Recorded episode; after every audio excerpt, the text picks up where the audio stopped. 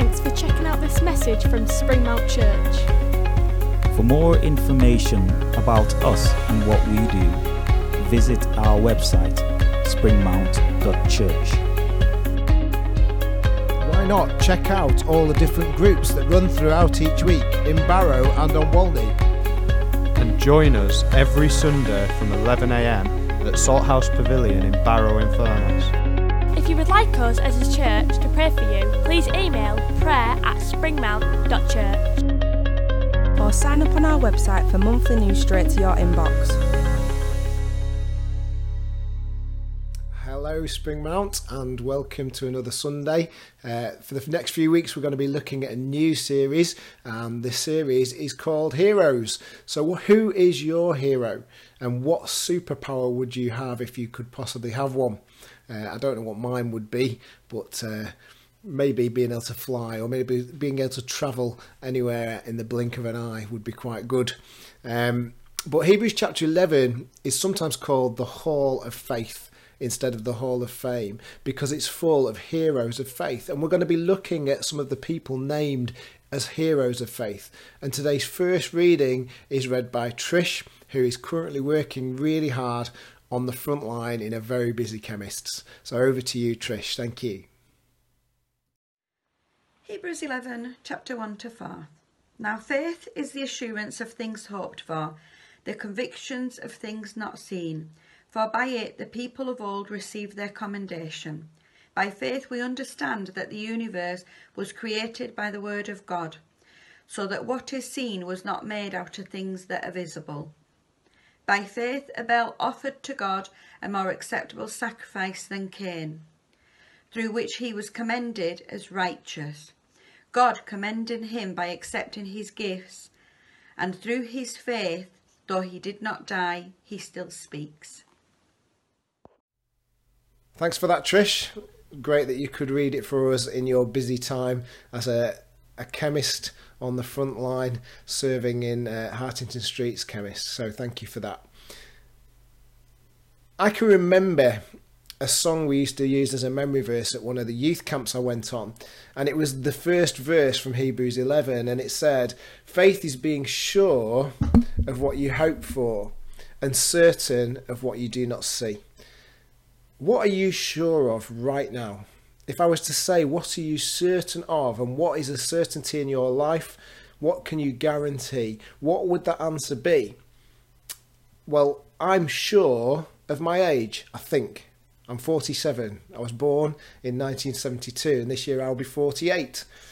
I'm sure that as you're watching this, it's Sunday. I'm sure that I live at Chapel House Barn. But that's all the things that are in the present. That's all the things that I can say right now in this very second that I'm sure of. But what am I sure about tomorrow? What am I even sure about later on today? And this crisis has rocked many of our certainties, hasn't it?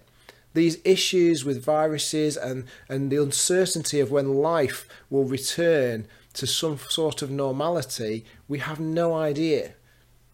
The answer is we cannot be sure or certain of our own plans.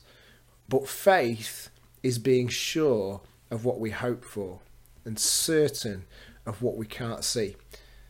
It's not blind faith. Blind faith is where somebody follows blindly without any proof, without any evidence for what we believe or for what we follow. That is not what Christian faith is all about. It is not blind. Someone this week online used a quote where a friend had said, I can't believe in God because I can't see God. And the response was, well, you can't see the virus, but you're wearing a mask, lots of soap and, and hand sanitizer on your hands, and gloves when you go out. And the response to that might be, well, yes, but if you look under a microscope, we can see the virus. But today, I truly believe and want to challenge anybody that if you truly study the evidence for God and Jesus, if you put God under the microscope, then the truth can indeed be seen. Just as a church in Barrow in Furness, the effect of God on people in our church is clearer than ever to see. People who have had their lives turned around from disaster to hope in their future. People who have had claims of um, chains of addiction, sorry, and depression broken because God has broken into their lives. People who've been in dark pits or holes of depression that are now walking in the light of Jesus. Not necessarily everything sorted, but with a hope that is certain. God is clearly at work. So, as we start this chapter in Hebrews chapter 11, we can be encouraged to know that faith is certain, that faith is sure, because it's sure of what we hope for and certain of the thing we cannot see. I can say to you with certainty today that Jesus' tomb is empty and the evidence for his life and his death and resurrection is overwhelming. My hope is for a future that is free from death, pain, and suffering, with no more tears and no more struggling. That isn't a wish list, that is a hope that is promised of God, that there is a future where those things can be real for me. And actually, there is a present where I can see glimpses of them every day. When I was younger, there was a phrase that somebody used about faith and it was this it's it's not about pie in the sky when you die it's about steak on the plate while you wait faith isn't about pie in the sky when you die. It's not waiting for that moment in the future when we, we go to be with jesus. It's about the here and now. Faith is about here and now. It's the steak on the plate while you wait. Faith is active active right now. It doesn't just sit and wait in hope. It is active in the here and now, and we can know God's presence with us today. Faith is shown through action. What action do we show that we have faith? Well, we read God's word as a church. And as individuals, the more we get into His Word, the more our faith will grow. Why do we read it? Because we believe it to be true and an authority to live our lives by. This verse in the message version says, It is this faith that is a firm foundation. It's not shaky. And then it says, and it's what makes life worth living. What makes life worth living for you? What is the thing that, that makes you think every morning, I can get out of bed because? Many people think I am obsessed with Biscoff spread. In fact, Courtney sent me a picture this week showing me that they are bringing out the equivalent of Biscoff custard creams. Now, that's quite exciting news for someone like me, although I am running again a little and trying to lose some of my weight. So it's not great to send me pictures of things that are going to tempt me. So I've got the willpower to say I'm not going to give in. But after Pancake Day this year, and they were promoting this spread as, as the ideal thing for your pancake. It took around a week before it was back in stock on any custom on any supermarket shelves. I couldn't find it anywhere. I was so disappointed. And without Biscoff, was life still worth living? And the answer to that question is, of course it is. Biscoff isn't that important. I talk about it a lot, but it's not that important. The life that is worth living is worth the living because Jesus lives. So, the heroes we're going to be looking at in this chapter were commended for their faith. They were recognized as God's people because they exercised faith in Him, because they put their trust in God and they put their trust in His promises. They showed their faith in how they acted. How do we do with that? How are we showing our faith in how we act? Part of that is recognizing we don't need to be afraid, we don't need to worry, and we know that God can provide in these circumstances. And we're seeing God's provision as church and as Walney Community Trust, and we're seeing God answer prayers at this time. Verse 3 in Hebrews chapter 11 says, We show our faith when we recognize that the universe was made from nothing by God. That's the first thing. That we, we recognize that something that we see all day, all day, every day, came from something that is unseen. That we recognize that there is a creator and a designer behind our universe, and that He alone is able to bring something out of nothing. And verse 4 mentions our first hero of faith, and that is Abel. Steve Pryor is going to read the short passage in Genesis that is mentioned here. Thanks, Steve. made love to his wife Eve, and she became pregnant and gave birth to Cain. She said, With the help of the Lord, I have brought forth a man. Later, she gave birth to his brother Abel. Now Abel kept flocks, and Cain worked the soil. In the course of time, Cain brought some of the fruits of the soil as an offering to the Lord. And Abel also brought an offering, fat portions from some of the firstborn of his flock. The Lord looked with favour on Abel and his offering, but on Cain and his offering he did not look with favour. So Cain was very angry, and his face was downcast. Then the Lord said to Cain, Why are you angry? Why is your face downcast? If you do what is right, will you not be accepted? But if you do not do what is right, sin is crouching at your door. It desires to have you, but you must rule over it. Now Cain said to his brother Abel, Let's go out into the field. While they were in the field, Cain attacked his brother Abel and killed him. So, four chapters into the Bible, and we get the first murder in humanity's history. That didn't take long. Why? It's caused by jealousy, but it does ask the question how do we please God? Does God prefer animals to plants, maybe? What caused Cain to be so jealous that he would kill his brother? You know, there's been plenty of times in my life where I've wanted to try my hardest to please people. And maybe you can sit at home and relate to this now that sometimes you just want to please the people around you so that life seemingly will be smoother. One example is when I first started speaking at church, I desperately wanted those more experienced, those that were older, those that had been there, to say, Well done, or maybe mention something good that I'd said. But quite often, it never came. There wasn't criticism necessarily, but the absence of encouragement was sometimes hard to take. So, what did I do? I tried harder. I studied more. I looked for it, but it often still didn't come. I told better jokes. I know that's really hard to believe, and obviously those have improved over time. But what was my mistake?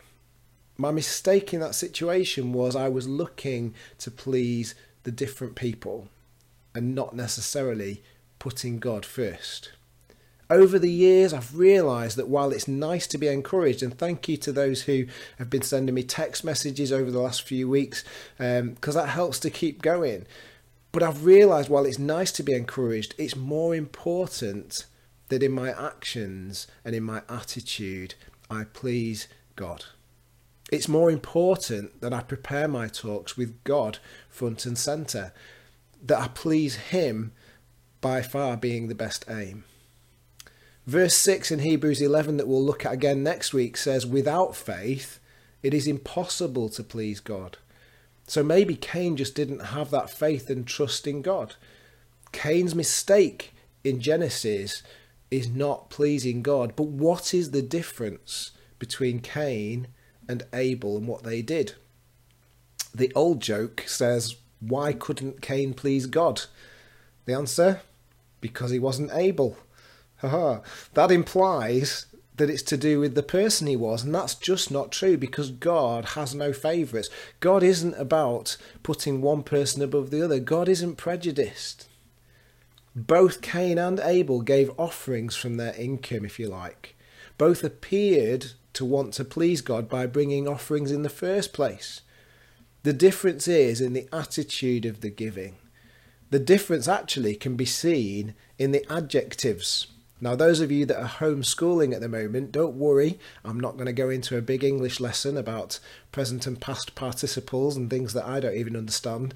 But we all should know what an adjective is. An adjective is a word that describes a noun, it describes an item or a thing or a place or a person. In fact, there are some wonderful adjectives, some creatively super adjectives. Is, am I going too far? Going a bit too far? Okay. But adjectives in this story are the things that show our, shows the heart attitude. The adjectives make all the difference. So I could have said to Roz on Friday night, for example, thanks for that cottage pie for tea. I've given I've given my thanks. My attitude is one of thankfulness and gratefulness. Or I could say, thanks for that delicious, tasty, and lovingly made cottage pie that you created with your beautiful hands. Massively different. First of all, I'd probably need to pass the sick bag to her. Secondly, Ros would probably wonder what I've done wrong that I'm trying to make up for. And maybe she might think I've gone mad in lockdown, using such flowery language over a cottage pie. But secondly, if I do it sincerely and with the right attitude, there's a chance that that cottage pie might get made again. Or maybe I was just being a bit of a suck up, or as Peter Crouch's podcast would say, I was parched. Don't worry if you don't get that one. But verse 3 in Genesis and verse 4 in Genesis chapter 4 show us the contrast between Cain and Abel's attitude. And it shows why Abel was a hero of faith, and it shows that he had complete trust in the God that he saw in all around him. Verse 3 says this Cain brought some of the fruits of the soil. Well, that's overwhelming, isn't it, when you read it like that? Cain brought some of the fruits of the soil. Verse 4 Abel brought fat portions from the firstborn, the most precious of his flock. I think you can see that the adjectives make all the difference. Cain's attitude is seen in the fact that it just says some of. Whereas Abel brought fat portions. He brought the firstborn, the most precious. You can hear in those two verses that their giving sounds totally different in attitude. Cain's attitude to God is that God is a bit of an afterthought. Is that how we come to church? Is that how we come to these sessions? That he's a bit of an afterthought. We like getting together. Maybe in this lockdown, we've realised we miss the fellowship and we miss the getting together. That's understandable. But actually, we can still put God first and we can still dedicate to Him. But Cain's attitude is a bit of an afterthought. It's a little bit like when you go to somebody or or somebody in your house gets a box of celebrations for Christmas or for their birthday, and uh, they open it, and before they share the box of celebrations around, they take all the Maltesers, they take the caramels, and they take all the ones that everybody really likes. Don't take issue with me if you don't like those ones. It's an illustration. They take all the ones that everybody else would love to have, leaving you with I don't know, the bounties or the Milky Ways or the ones, the Snickers are the ones in celebrations that people uh, tend to avoid. Um, certainly in our house. But actually, that is Cain's attitude. He's thinking, I'm happy to give the ones that I don't really like or need, but I want the best ones for myself, thank you very much. That is Cain's attitude to God. And maybe sometimes it's ours. I can imagine him putting a selection of veg together and fruit, making sure that he's got enough first, and maybe giving the misshapen ones, or the ones that aren't quite as big or healthy looking, or the ones that are looking on the way out to going past their best before date. Just some of the fruit of the soil. However, for Abel, God is the first thought in his giving. He gives fat portions. I love that phrase, fat portions. And it makes me think of when we have a Sunday roast. If it's a chicken, and uh, I'll probably get told off by some of you as you're listening, uh, especially people like Alison, who's a nutritionist, and will tell me I need to not eat the fat. But I love to eat the skin of the chicken. And if I get the chance to cut the chicken up to eat, then I love that juicy, crispy, tasty, flavoursome. Oh, it's so nice. Mwah. In fact, myself and Chloe, my daughter, will probably fight over it because we love those fat portions. It's the tastiest and the best part. And we love to get to it first. And actually, if we could, we would get to it first and eat it all. And that's probably why I'm struggling with my weight. If Shirley's there, she likes it as well. So, you know, you've got to get there first or you don't get it. Well, Abel gave the fat bits. He gave the fat portion to God, the choice pieces. He wasn't stingy, he wasn't mean, he was generous. Not only that, he gave the firstborn. The firstborn was seen as the most important, the purest, and the best, and as it says, the most precious. Abel's heart was saying, God, take the best, because I believe you will still provide for me, that you will still pour out more of your provision on me, that you will give what I need. And I want to say, God, you deserve the best. I have faith that, God, you will provide. And I want, God, you to have the best I have to give. So, can you see that the adjectives show our heart attitude? That Abel was generous in his giving and didn't hold back, that Cain was less so. What adjectives describe us? What adjectives describe our heart and our nature and our natural behaviour? I uh, was on the chase not so long ago, you might remember, and I had to do an interview. And one of the questions they ask in that interview is, How would your closest friends describe you if you weren't listening? That's a scary question to answer, and I hope I answered it honestly. But what adjectives describe our attitude towards God? What adjectives describe our heart's attitude to who He is and what He does for us? And what attitudes describe our giving, our service, and our commitment to the Creator of the universe? Does it strengthen our faith? Do you know, there must have been evidence of God's favour as well as a result of what Abel and Cain were giving. It says God looked on Abel's offering with favour, and Cain must see the evidence that he isn't being seen favourably. And it says he gets angry and his face is downcast. The message version says he got angry and went into a sulk because he wasn't getting what he wanted. Do you know, a lot of the time it's our self attitude that's the problem. Cain wants the favour of God. Do you want the favour of God today? I hope the answer to that for all of us is yes. But it doesn't start in our hearts to please God first. And if it doesn't start in our hearts to please God first, then we're going to end up disappointed. We're going to end up with feelings of letdown.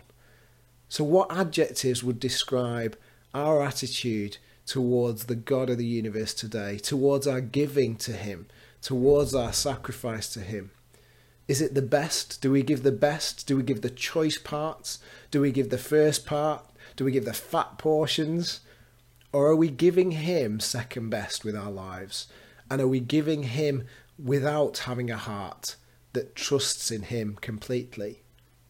In verse 7 in the Genesis story, as we come to an end this morning, God challenges Cain.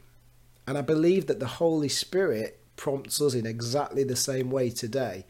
God challenges Cain and gives him two two warnings really, two instructions. He says, first of all, he says, do the right thing. Do the right thing.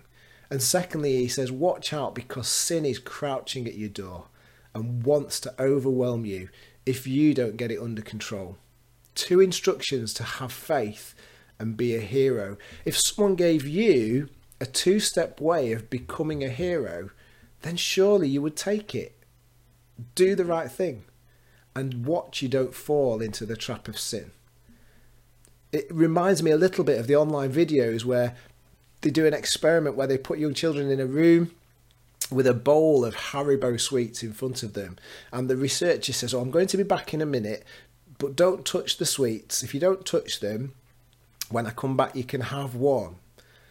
And the researcher goes out, and the camera shows the children pulling faces as if to say they are trying with all their might to get their willpower under control. Some of them pick the sweets up and sniff them, some of them lick them and put them back, some of them just can't help themselves, and as soon as the door is closed, they take the sweet and eat it. And when the researcher comes back in and says, Did you touch them? they say, Oh, no, no, I didn't. That is our attitude, even as adults, isn't it? That is the same. We don't change. But God says we need to control ourselves, that we need to do the right thing, and we need to do the things that will please Him.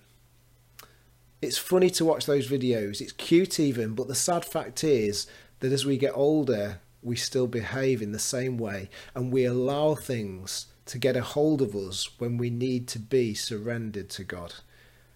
The next thing we see in this passage after this warning is Cain murdering his brother.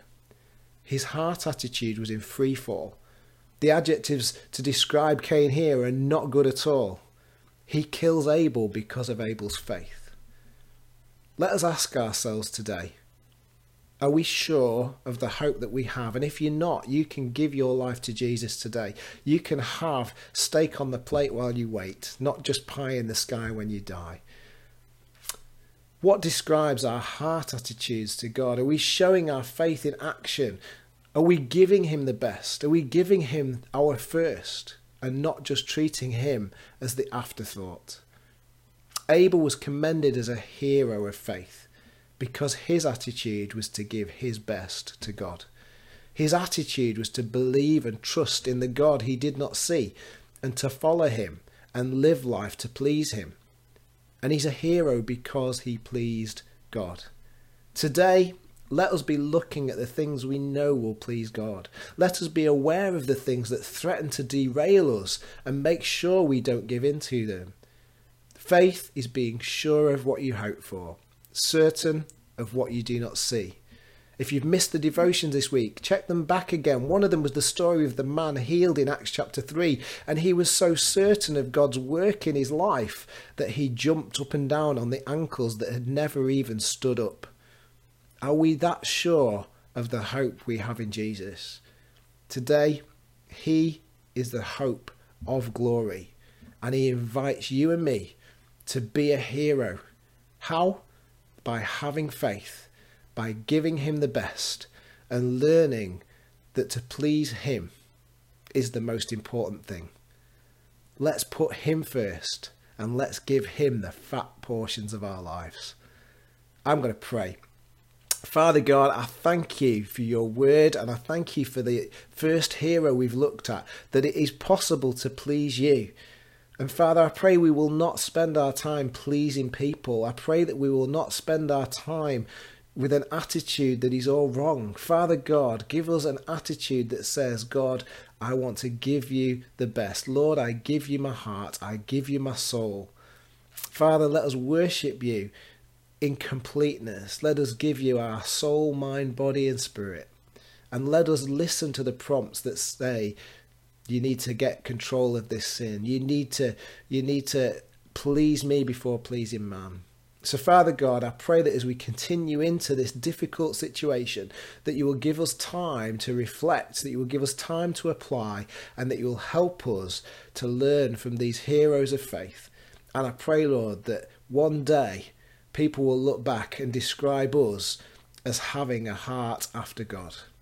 So, Father God, I pray that we will know you and I pray that we will come to be part of your kingdom. In Jesus' name, Amen.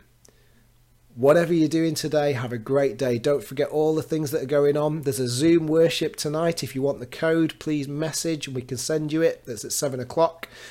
Devotions Monday, Wednesday, Friday.